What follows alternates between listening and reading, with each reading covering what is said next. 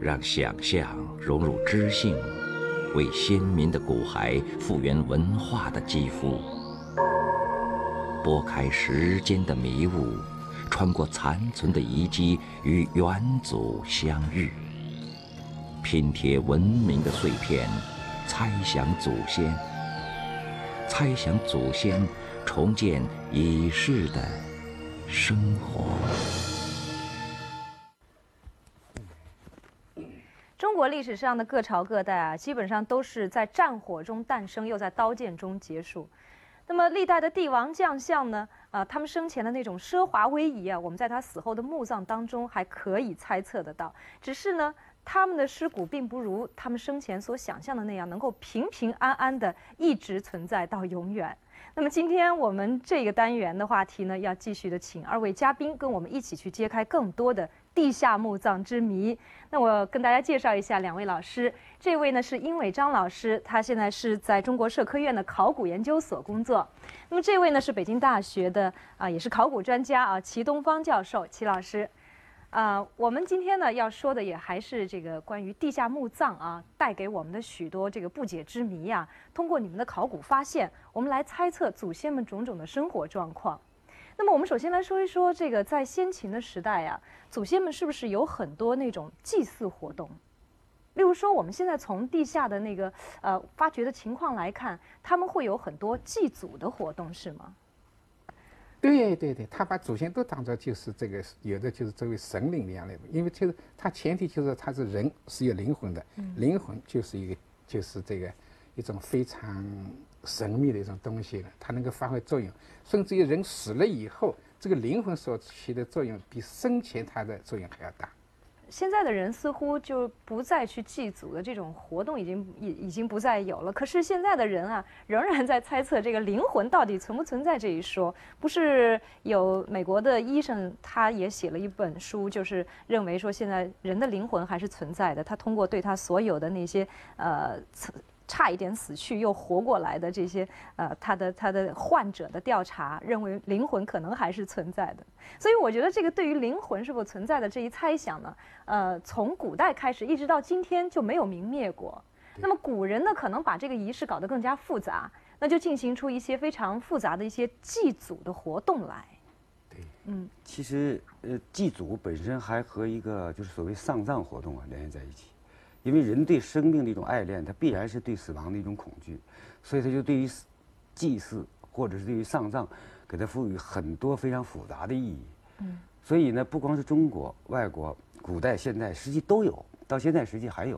就是我们现在，比如像这个，这个一个人死了，开个追悼会，这是一种方式。嗯，还有比如现在农村还有那种那个送葬的队伍。嗯，实际都是呃表达生人的一种对死人的一种。悼念，呃，怀念，甚至呢，呃，更主要的还是有一些活人的一些目的。嗯，所以呢，我始终觉得呢，就是祭祖也好，还有这种丧葬活动也好，呃，一方面是反映着人类对这个呃祖先呐，或者对死去的人的一种怀念，但更重要的是生人要表达目的，表达某一种目的，就是生人导演的一场一场剧。嗯，所以呢，他的。呃，包含的意义很复杂。嗯，那我们来看看，在这个殷商时期啊，生人所导演的这场剧呢，究竟是什么样子的？我们做了一条片子，就讲的就是这个商代祭祖的一些情况。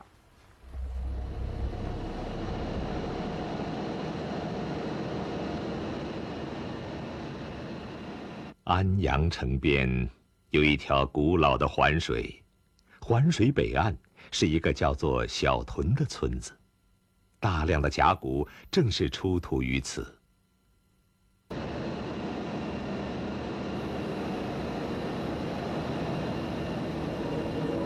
二十世纪八十年代，人们在原址上复原了商代的宗庙。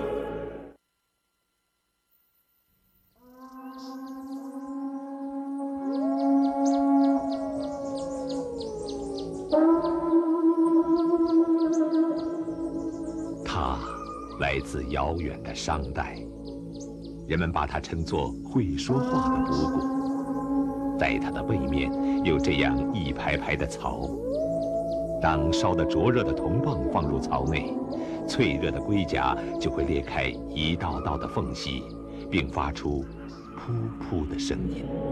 人们称之为“神鬼说话”。从裂纹的方向和长短，问卜者可以得到或凶或吉的答案，并把整个过程以及是否应验都刻在鼓的正面。但不知从何时起，甲骨就和那个上古的商代一起，从我们这个世界上消失了。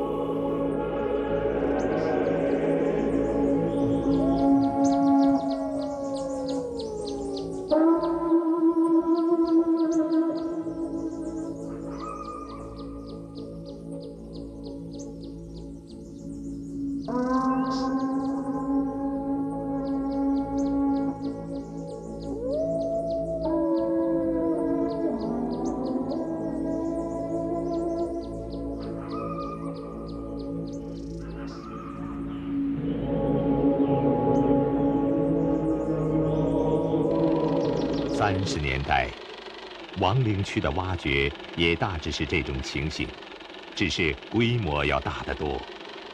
当时的大墓有的深七米，仅一条墓道就长达三十米。像这样的大墓，一共挖了十一座，所有的亡灵都屡次被盗，但仍有重要的青铜礼器出土。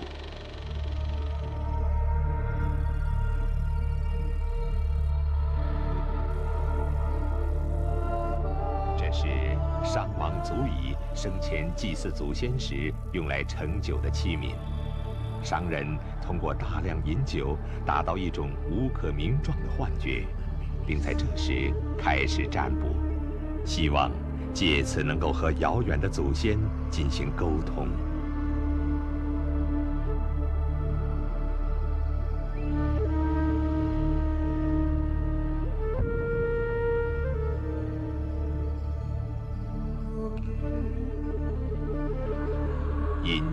占卜的同时，还要斩杀大量俘虏，整个仪式充满了神秘的氛围。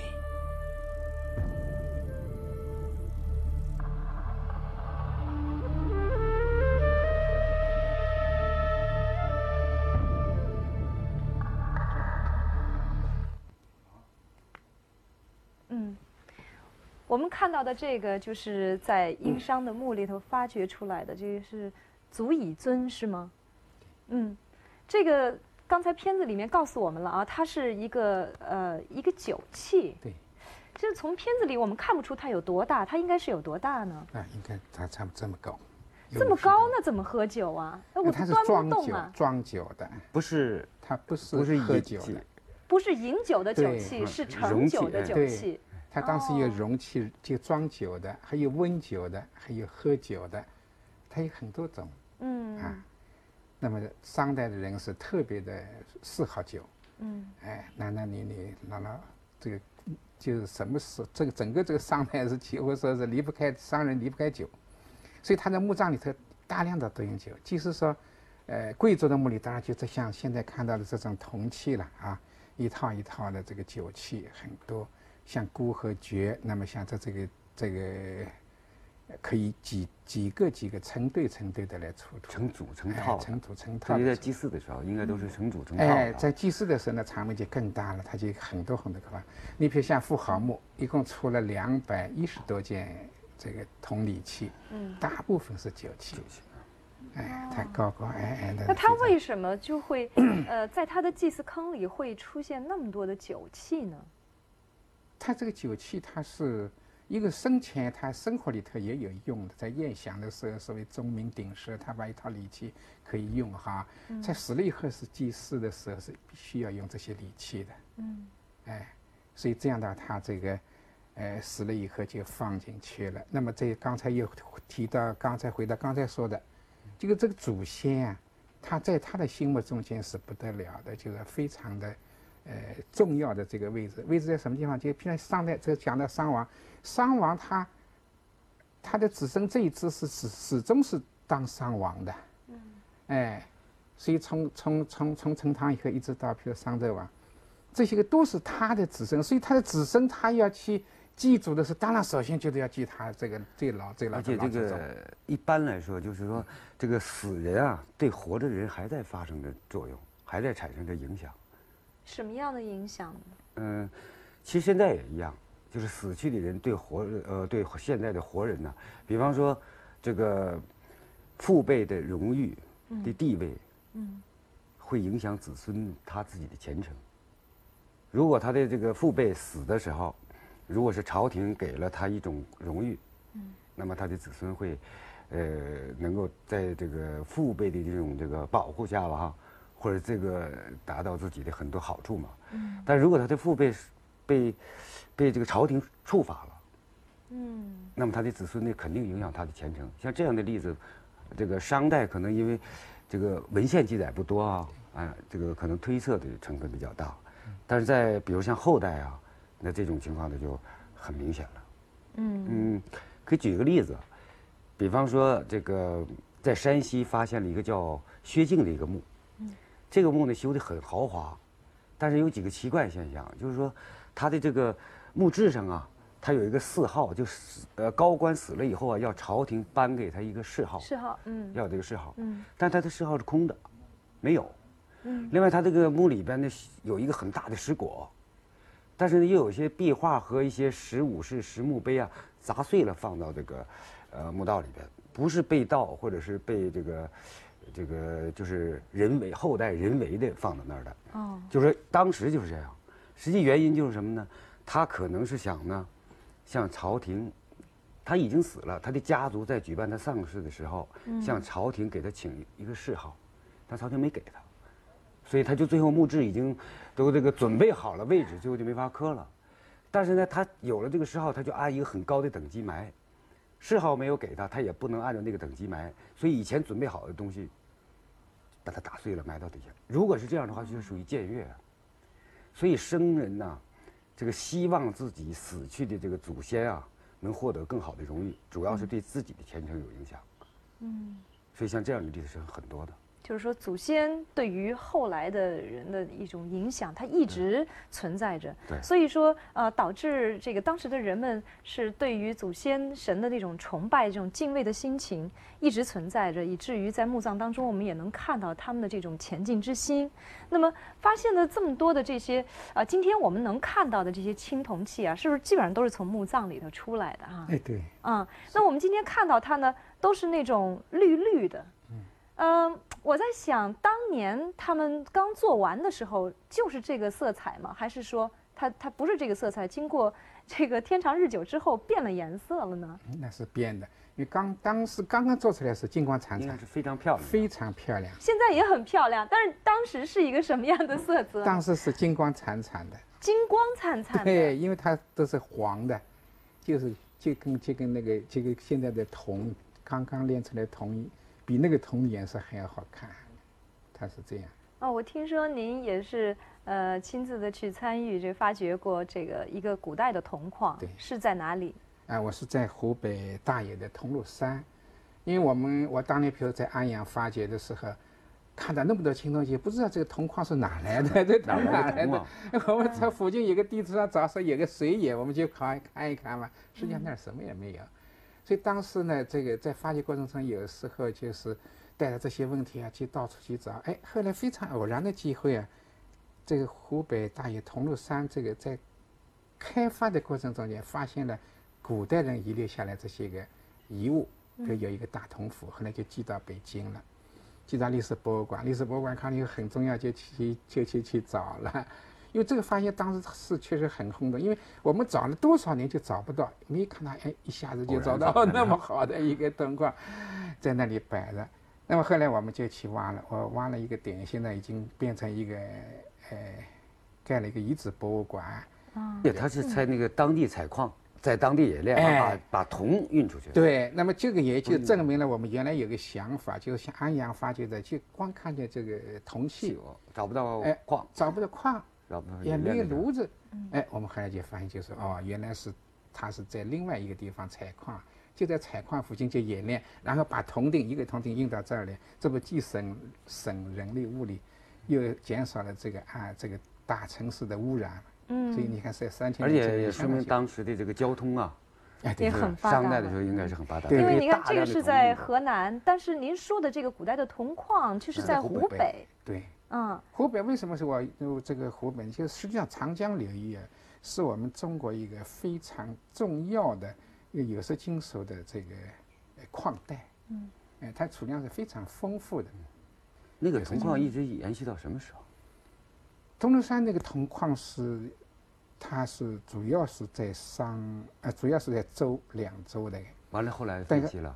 呃，但是它附近很多很多啊，因为它那个是这个矿脉就是很长，所以它附近我看的是有晚的也还有啊。所以从传说来说，那宋代还有。我们发到挖掘的一个炉子，在铜锣山还发现一个炉子是宋代的，啊，所以这个大冶大冶就是说说明它很长一段时间一直是在那冶。嗯，那殷老师跟我们描述的这个湖北桐庐山的这个古铜矿，哎，它究竟是什么样子的呢？我们在这儿啊有也有一段这个影像资料，我们来看一看。嗯。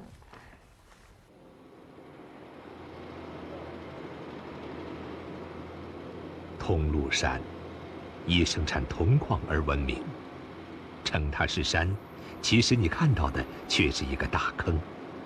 连年不断的开采，使它成了这个模样。当然，这个大坑并不是一代人挖成的，就在它的旁边，人们找到了三千年前古代人采矿的遗迹。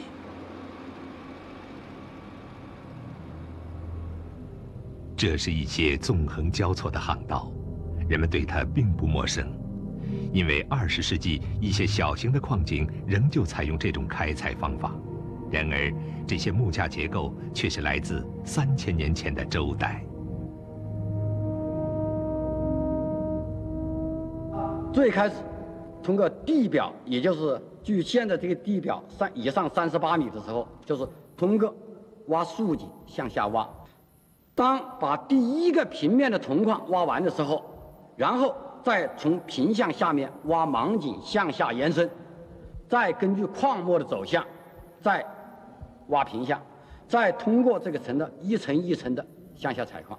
然后到了咱们这个层次。对，在我们这个层次之下呢，大概还有十六到十八米，还是古代人采矿的。现在呢，这个我们还没有进行考古发掘。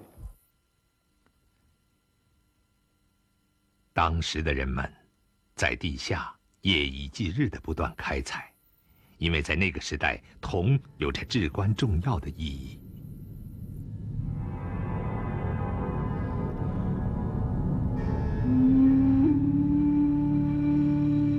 这是一只夏代的角，它多么像一位舒展了四肢的少女，正在唱着一首清灵的歌。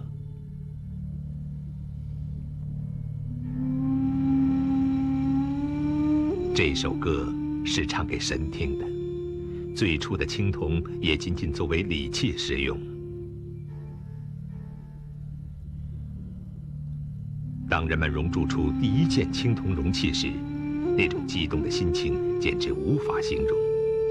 它给人们带来的欣喜远远超过了在木料、石材，甚至是在美玉上的任何雕琢，因为。这是一种自然界中从不存在的原料，就像今天的核原料或是太空材料一样。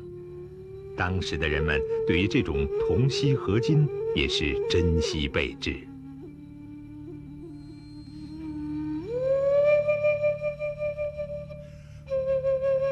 礼器之外，青铜也用来制作兵器和生产工具。当时，一个国家占有铜的多少，实际就象征着国力的强弱。正是因此，夏、商、周这段长达三千年的古代文明，被后来的人们统称为青铜时代。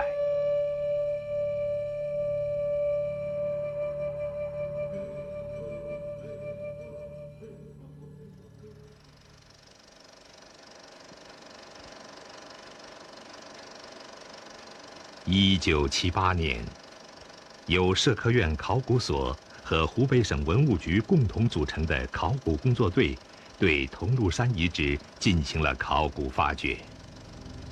两个月的工作，不仅大致廓清了巷道的走向，而且发现了不少古代的采矿工具。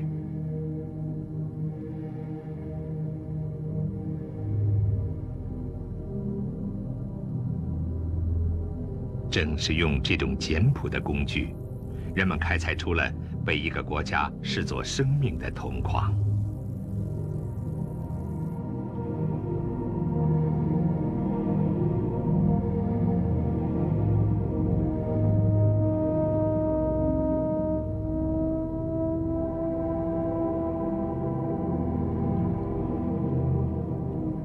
整批经过粗炼的红铜，很快被运往不远处的大野湖。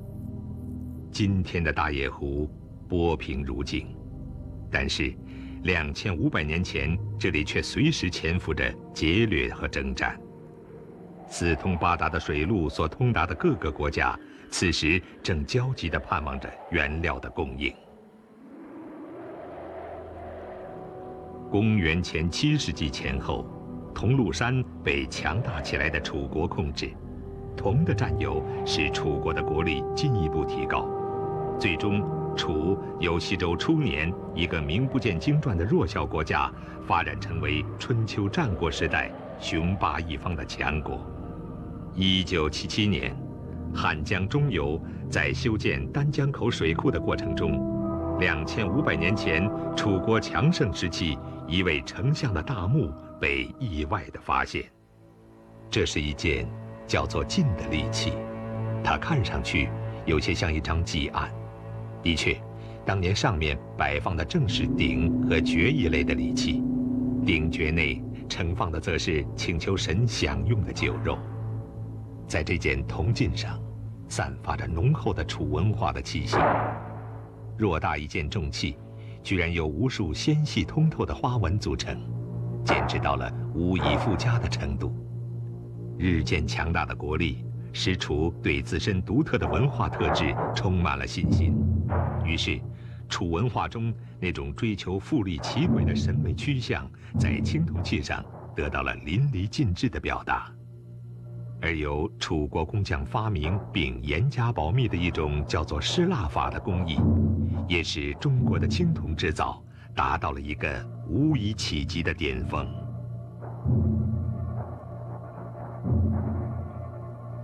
今天的铜鹿山还在不断的向地下延伸，然而这时的开采已经失去了最初那种神秘而略带紧张的色彩。到了战国晚期，铁器逐渐取代青铜，成为最为实用的原料，而这时，中国长达两千余年的青铜时代也由此。落下了大幕。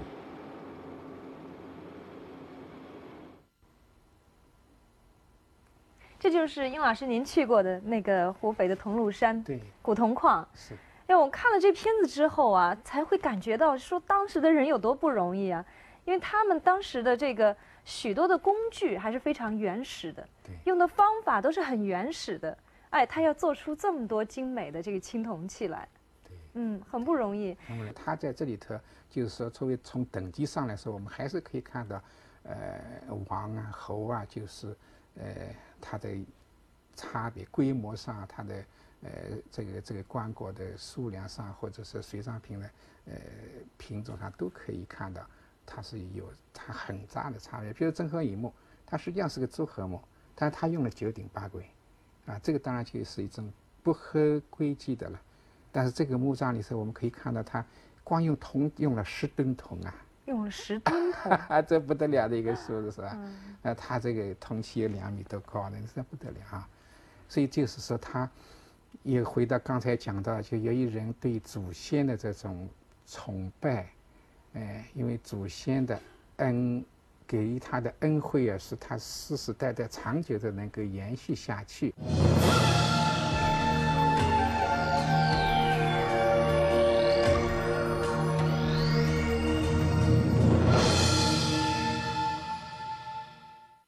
才说到这个棺椁啊，我们现在棺椁是作为一个词，呃，但是这个棺和椁还是不同。棺和椁是不一样的。嗯，里边那个叫棺，装棺的这个叫椁，如果等级不同的话，呃，棺椁的等级也是不同的，有的可以是呃有棺有椁，有的就是有棺而无椁，就外面就没有那一层包着它。对，是这样，嗯，是这样。那么到了唐代呢？所以到唐朝呢，他就想办法呀，把这种礼仪规定转化成法律条文，转化成法律条文之后呢，就好操作、好执行了嘛。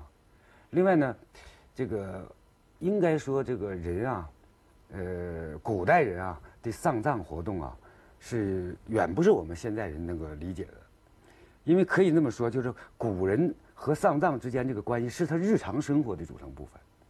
为什么我们这么说呢？呃，比方说这个从先秦时代啊，嗯，这个礼就规定，儒家的思想就规定有一种叫守丧制度，守丧。哎，就人死了之后你要给他服丧，就这种制度。君死，国君死了要三年，父亲死了要三年，母亲死了要三年，叔叔、伯伯、舅舅死了，都要给守丧。就是现在我们说的这个带孝，带带多久的不光是这个孝吧？呃，不光是这个，嗯呃，这个那是一些具体做法，就是这个规定，如果是国君也死了，父亲也死了，母亲也死了，叔叔在死了，伯伯也死了，你想这一个人这个三年，这个两年，这个三年，这个两年，他一生当中就整在 整个就在手上了嘛。永远是在守丧当中度过。对，所以我说呢，他和人的日常生活紧密相连的。哦，另外还有一个什么呢？手上还有很多规矩呢，就是有的时候父亲死了，母亲死了，要做一个草，搭一个小草炉、草棚，就在坟前住，这有的一住就是三年啊，是吧？那个还有呢，在这个期间呢，不能吃肉，不能喝酒，不能同房，而且还要哭。你想，如果一个人三番五次这样，这个人也受不了。这一辈子过得基本没什么意思。是啊，是吧？还有一个说你不许同房，这也没有人没有人知道啊这。没法监督哎这个。所以到唐代呢，他就把这种规定转化为一种法律。比如说，他说，在守丧期间不许参加集宴，那你要参加宴会去，这个大家就知道了。你在家偷偷喝酒，没人知道。还有一个结呃这个守丧期间不许生子。如果你把孩子都生出来，那肯定你没有按照这个礼仪规定去做。这古代这计划生育，它也也也没有今天的那么现代的方法。我估计这些条文都是极难守的。好比说父亲死了，呃，那么可是家里有一个亲戚，他他要结婚，那他就都不能结婚吗？不能，不能结婚，而且这个里头呢有非常严格的规定。唐代有立法，呃，那个律，呃，那个律啊，嗯法律，法律规定里头啊，呃，其中我们现在有一个词叫“十恶不赦”啊，就这个词就是从唐朝法律里头转化，现在作为一个成语了嘛。这个什么叫十恶不赦呢？就是犯有十种罪恶的人，遇到大赦天下的时候也不能赦免。那么这个十恶里头，其中有两条，一个叫不义，一个叫不孝。嗯，都和丧葬有关。其中这个里边就是说，不义里边就是在守丧期间结婚，而这个呢是要判刑的，这个是属于，而且遇到大赦天下的时候也不行，也不能赦免。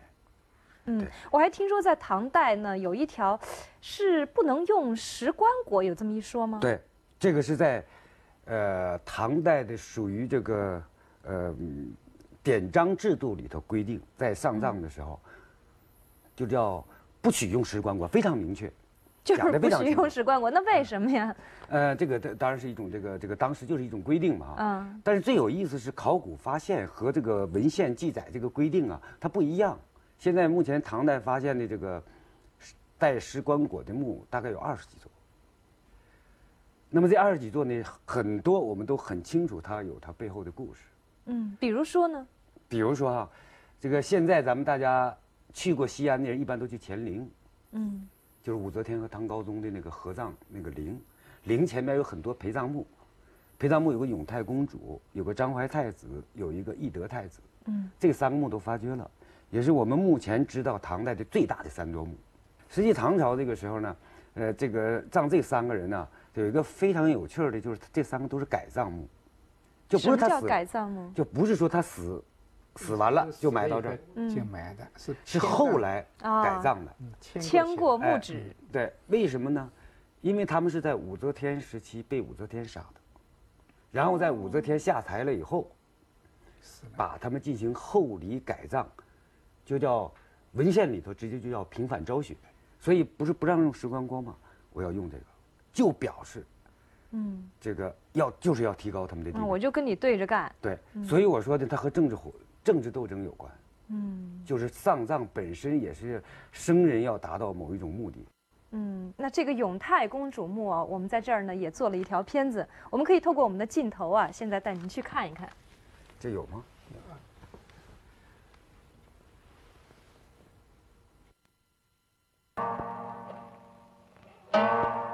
唐代永泰公主墓，最近在陕西乾县出土了。它的墓室建筑规模是唐代古墓中宏伟的一座。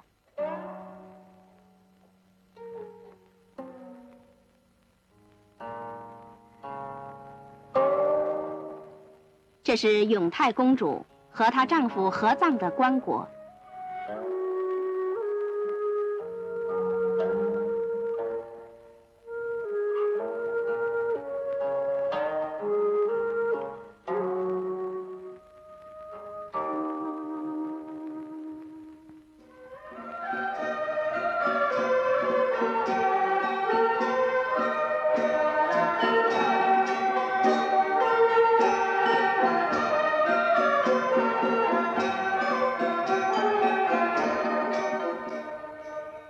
的人物壁画，精致完美，是艺术家刻苦创作的结晶。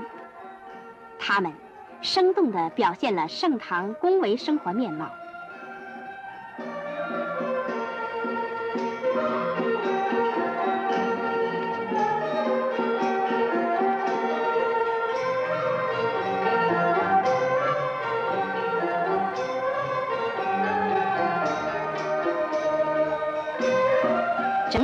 复原工作正在墓室内外进行。这座灿烂的古代文化艺术宝库将重放光彩。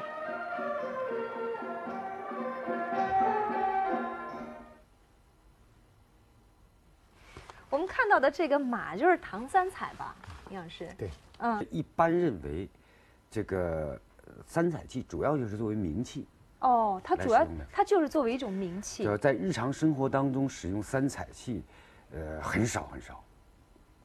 因因为我们现在发现三彩器里大量有这个，像这个俑啊，对，嗯还有的骆驼啊、马呀、镇墓兽啊，像这些东西就是名器，就专门为死人准备的随葬品。嗯呃，另外三彩，我不知道唐人呢，他当时能不能认识到这一点。那三彩本身做饮食器器皿啊，嗯时间长它是有毒的。哦，唐三彩呃，是是，可能是它里面的那个那个釉釉，对对釉应该是长期使用点害。身体，所以唐人一般不会用这个，因为那时候已经有比较好的瓷器嘛。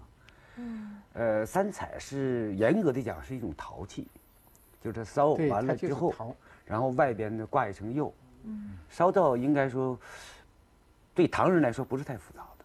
嗯，那么当时他也是专门有地方烧造。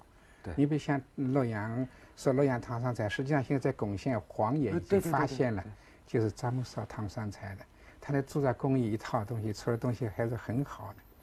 嗯而且那个当时朝廷里边专门有这个国家的机构啊，嗯官府机构来负责烧造这些东西，作为冥器，因为他要按照你这个死后的这个人的不同等级配给他这些随葬品啊，所以这些东西由来这个由由由政府专门的机构来烧。呃，另外一般人们对唐三彩有一种错觉啊，好像这个唐三彩是整个唐朝啊都有的，其实不是那样。就现在根据考古发掘啊，我们知道呢是在唐朝，应该是第三个皇帝吧，唐高宗时期这个时期的墓葬当中，才发现最早的三彩。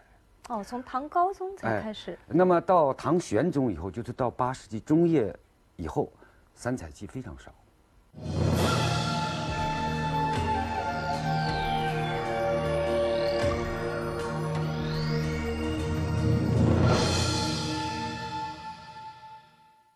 我们们今天知道这个唐三彩啊，它是一种名器啊，就是一种多数是名器，多数是名器，就是随葬的呃用品。对，随葬用品。啊，可是今天呢，我们如果谁家里有一个唐三彩啊，它就是一个古董，肯定被陈列在一个特别好的一个位置，把墓葬里拿的东西放在房间里。是，那我我请教一下，这个古董的古字儿，现在我们常常是写成古代的古，最早是不是应该就是骨头的骨啊？叫古董。啊，有这个叫法叫古董，是有这一说，嗯，是。那它是不是就是跟这个，因为这这个骨头的骨让让我想到了跟墓葬有关系。那好多的这种那种出土的呃文物啊，最先还是还是由这个盗墓匪从这个墓葬里头给它运出来的。嗯。所以我们这儿是不是又要说到这个您刚才提到的盗墓的问题了？嗯，我们发觉的现在的大多数的这个古墓啊。呃，应该说，在我们的考古人员到达之前，好多古墓在古代的时候，是不是就已经啊经受过了这个盗墓匪的洗劫？当然了，殷先生发掘过很多这个这个墓葬，大概没有被盗过的还是少数吧？是吧？哎，像安阳殷墟挖了这个才八十多年了，真正大墓现在能够知道，只有三座墓是没有盗的。刚才我们说的那个永泰公主墓啊，它那个墓还有一个非常有趣的现象呢，就在墓道里边。发现一具尸体是站立式的，为什么呀？其实就是当时古代的时候，一个盗洞打下去。我们这么推测一下，这个这个现象是肯定有的。这个人啊，这个有这么一个，这个和那个永泰公主一点关系没有。嗯，就是盗墓人，最后他死到里边了。嗯，因为过去这个盗墓啊，他也是这个两个人吧，打了一个洞，一个人下去了，下去之后把东西往出运。运完了，可能是上边那个人 就把他害死，就把他害死里边，因为只有这个节，因为这个一个人他就在他在盗洞里边死到那个里边，而且有的墓里边呢还发现这个现代就是铁斧子，对，显然就是比如根本不是唐朝的，就这种现象是后代的。那今天我们把一个墓打开的时候，看到里面有有形态不同的几具尸体，可能他们还不是一个朝代的。当然这种情况不是太多啊，就像那个永泰公主啊，这个墓里边发现这种情况不是太多。但是这个事儿就说明一个什么呢？就是这个盗墓啊，从古代开始就有，而且呢，这个盗墓的人呢也有死在那里头的。嗯。实际我们现在看到的永泰公主说的豪华，出土了很多好东西，其实都是盗墓以后留下的。因为那个时候，他主要是要把那个，比如像宝石、金银这类的东西拿走。陶俑他不要，哦，壁画没法接取，再有一个，当时壁画也也卖不了钱，对。所以我们现在看到的这个墓墓葬啊，没有被盗的非常少。嗯。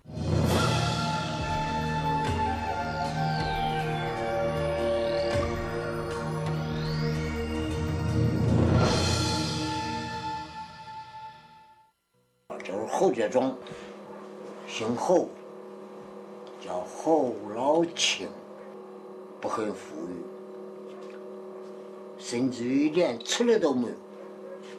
前天晚上，前天下午，还拿着碗揭米，就冲我当当响，随时一的人家爹出来投我一种儿骨气。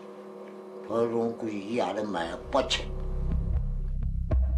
按照当时的市价，一亩地的价钱不到一百块大洋。村里的侯老清用这八千块钱，很快买了八十亩地，一夜之间成了地主。这件事在村里引起了不小的波动，盗墓活动也因此加紧进行。而当时站在农民身后的，则是势力强大的古董商。和外国传教士，就是盗墓贼，他是也被利益所驱使吧？就现在有人说嘛，要想富，七挖墓嘛，一万一个万元户，就变成顺口溜的，就是这样一种做法哈。所以这样呢，他呃就得要去千方百计的，就是想去偷、盗。我们这碰到的很多，比如我在安阳发掘的时候，就是。不光是墓葬，他只要看到下面有夯土，他也就去探去，就去挖到。拿着个洛阳铲。哎，拿洛阳铲。这洛阳铲呢，说起来挺有意思，就像安阳就是洛阳铲。他一般的盗墓怎么个步骤呢？就白天一般秋后庄稼收完了，然后他就拿着洛阳铲就看着就出去了。出去干嘛呢？他说我去，他是要去挖天花粉，这是一种中药材。药材，以这个作为借口，哎，一个借口。去探墓实际上去探，探了以后，哎，发现一个可能是墓葬了，那么他就晚上就去挖了。这洛阳铲的功能其实很好的，我们盗墓用的这东西，我们现在也是我们的工具啊，我们可以非常准确的去呃探出这个一个墓葬的大小范围。比如说咱们就比如说这么一个范围哈，我们探的是这儿探一个眼儿，这儿探一个眼儿，那么就可以知道这两个眼儿，一个是行头的，一个不是行头的。然后准的时候可以打到这个地方，就扎的正好这个这个边也可以达达到。所以这样可以慢慢就可以圈出来它的墓葬，哎，就是在开挖之前，我们就知道它这个墓葬长是多少，宽是多少，深度是多少。因为考古是那样，当你没有发掘之前的所有的都应该是推测，嗯，只有打开之后才能够证明。所以今天我们的这个节目是叫猜想祖先。可是我们啊，对，猜想祖先，我们这个但是考古是什么？一般说对一个人啊，咱们中国有句话叫。盖棺定论是吧？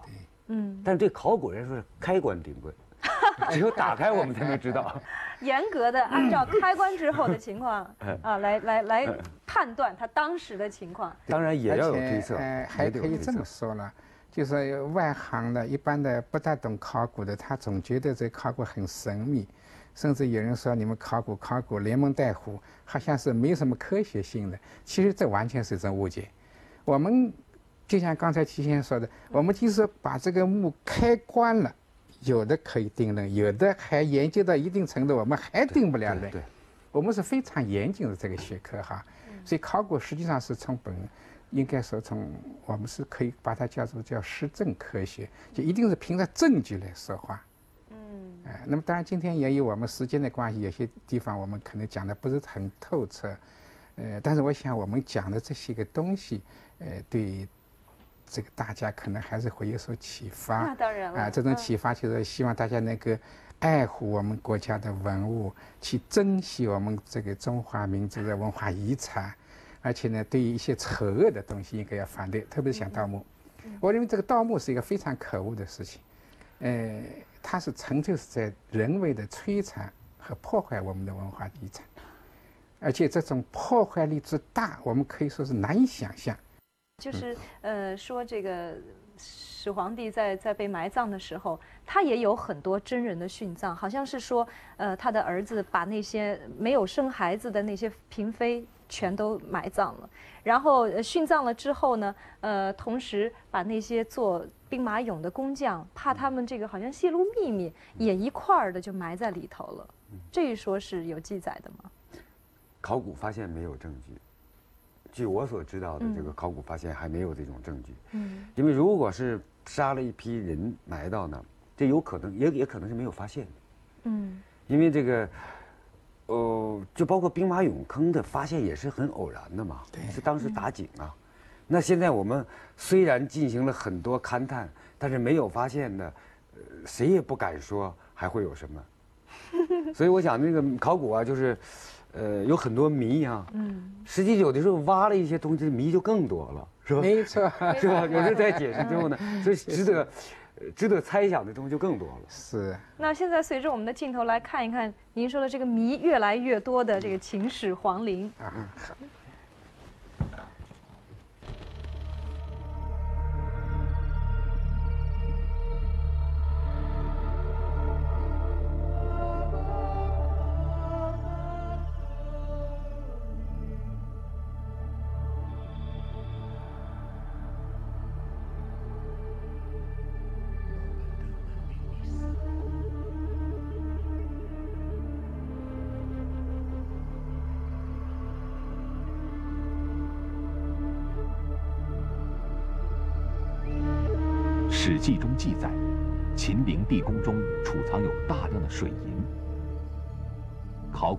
在陵冢周围进行了仔细的勘察，发现地宫内的汞含量高于地表上百倍。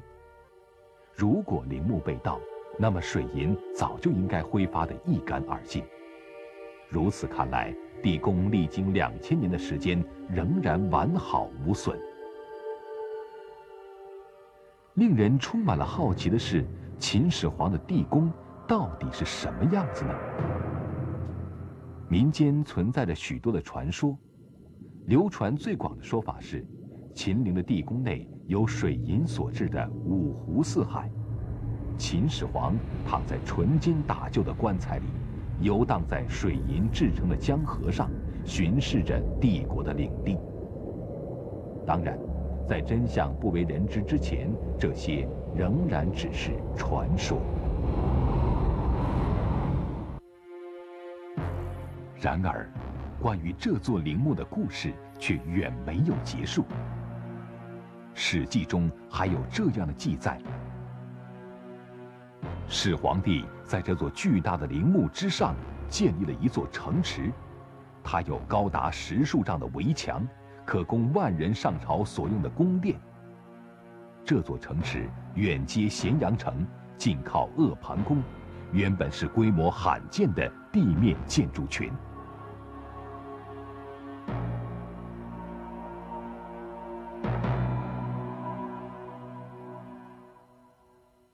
但是，这座传说中的宏伟建筑却因战火的绵延而未能最终保存。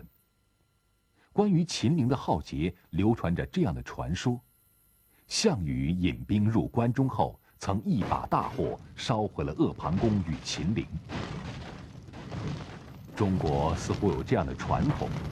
当新兴的统治者取代旧的统治者时，总是喜欢用火把过去的一切烧得干干净净，然后再劳民伤财修建比以前更宏伟的建筑。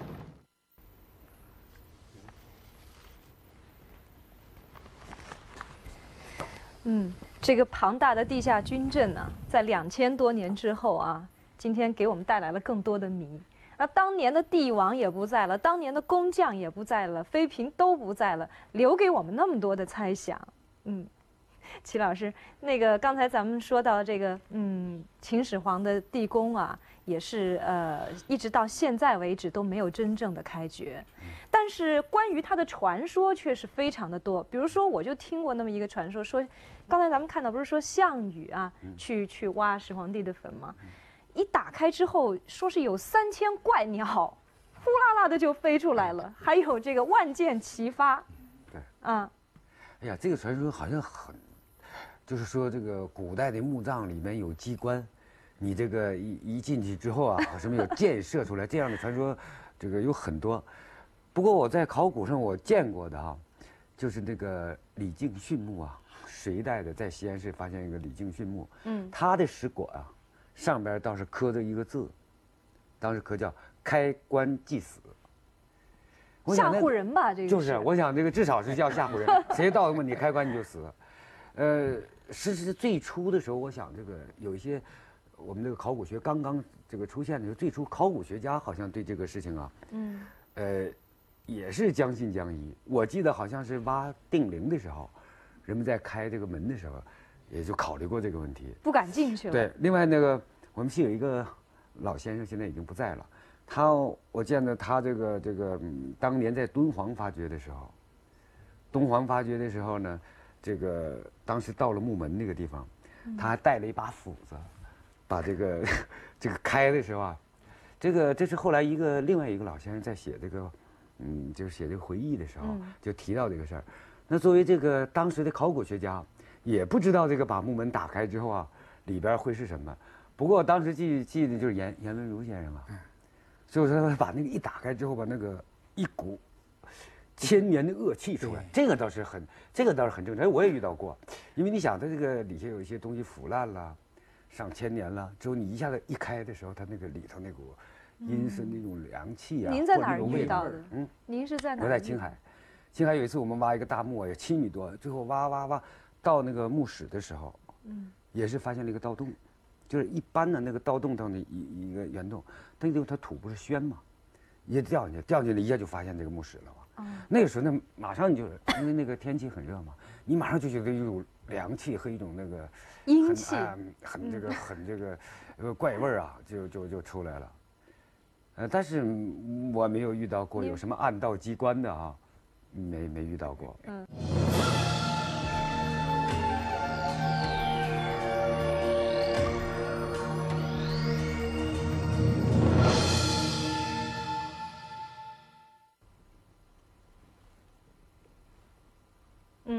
我手里现在拿的这个就是神奇的洛阳铲。在刚才咱们看到的那么多的呃古代墓葬，我们现在之所以能通过这些文物呢来构想古人当年的生活，呃，最初呢其实啊。就是用了这么一把铲子，先从这样的土层一铲子下去，从带出来的土呢再来分析。所以说这个当中的这个专业技巧，并不是今天的一次节目当中我们所能够了解到的哈。但是呢，我还是希望能够利用好这个机会，请教二位老师，给我们演示一下这个洛阳铲它到底是怎么样把这些土层带上来，呃，并且给我们分析一下，说这些土层啊，我们怎么来看它。例如说，是不是有一些什么文化层啊等等这些数数词、名词、术语又都是什么样的意思？呃，我们这个搞考古所承担的任务呢，就是要去通过挖掘古代所遗留下的遗存，去恢复当时的历史。那么我们第一步是要解决的就是怎么样去找到这个这些遗存，是吧？那么这个呢，这个洛阳铲就可以帮了我们很大的忙。大家可能在我们的片子里经常看到挖了一个一个方啊，一个一个沟啊，我们叫它叫探沟。实际上，我想每条探沟就仿佛是我们通向这个古代的一个时光的隧道，它引导着我们去探去寻找已经被淹没了的遥远了的过去。那么这个过程里有一个很重要的一个工作呢，就是我们先要去探索它是哪个朝代的、什么时间的。啊，所以在这里这个呃这个演示呢，我想我们不是去教大家简单一个方法，而是更重要的来说，要在这个意义上，希望大家能明白。嗯。那么实际上，我想我们现在这儿看到的呢，就相当于我们考古学上一个地层的剖面。什么叫地层呢？就是我们所要找到的，一定是由古代人遗留下的文化层的堆积所形成的这样一种呃这个这个这个这个地方了。所以这个这个。这个剖面上呢，它分了五层，这五层也可能是，呃，我们在考古学上就肯定的，就是说这一层肯定要比它晚，这一层肯定要比它要晚，是吧？那么这一层肯定要比上面的四层都要早，这是为什么？就从层从它的形成的道理上来说啊，嗯，它就总是是越底下的越早啊。那么这个年代怎么样确定呢？是根据它里边的东西包含物，它是什么时代的，呃，我们就可以来。确认它，哦，推定它。那么第一步，我们就是要把它探下去。比如说，我们的洛阳铲把它探下去，呃，探下去。如果这么探下去，探到这一层拉出来的土，是吧？拉出来的土里头，比如碰到这个是，这是个瓷片，是个瓷器。如果这个瓷片的后边有着呃大清乾隆年制，啊，那我们知道了这个地层，清代的地层，哎，它肯定就是，哎，它就是这个这个。最早就已经，这就就就是他连的应该可能是个清代的这个地层哈。那么再我们从这再往下打，再再往下打到这个下面这层，那这一层我们如果说没有直接的东西来证明，呃是哪个朝代的，那么肯定它比它早，那就是应该有可能包含是清代以前的了。那么再往下打，比如打到下面这个，哎，这个钱，我们比如说是打出来的是这个。元代的东西了，或者至真多少年什么东西的，哎，那可能它就是元代的底层了。那么再往下打，再往下打，打到这一层，褐色的层，这个层里头，也许出的是，呃，宋代的，是吧？瓷片，或者铜钱，哎，再往下打，打到底下这一层，也许出来开元通宝，那就成可可能就是我们可以推定它，呃，不会晚于这个。唐代，唐代最深的话，我们可以打到多深呢？几十米。几十米。哎，对。嗯，那那个时候可能已经是到了这个呃原始社会的时期了。就到了这个呃，它就是在应该我们一直打到生土。打到生土，就是没有经过人类没有人类扰乱过的。嗯。我们的文化城市就是讲的文化，这就是人类活动过的这个堆积下来的。嗯，我们看到的这些文明的遗迹啊，原来都是这样被发现的啊，它被深埋在地下。那我们呢，呃，还要进一步的去猜想，当然也是考古学家们进一步的发掘和研究，才能够给我们揭示更多埋在地下的秘密。嗯，我发现这个洛阳铲还是挺沉的啊，我也来试试。它这个铲。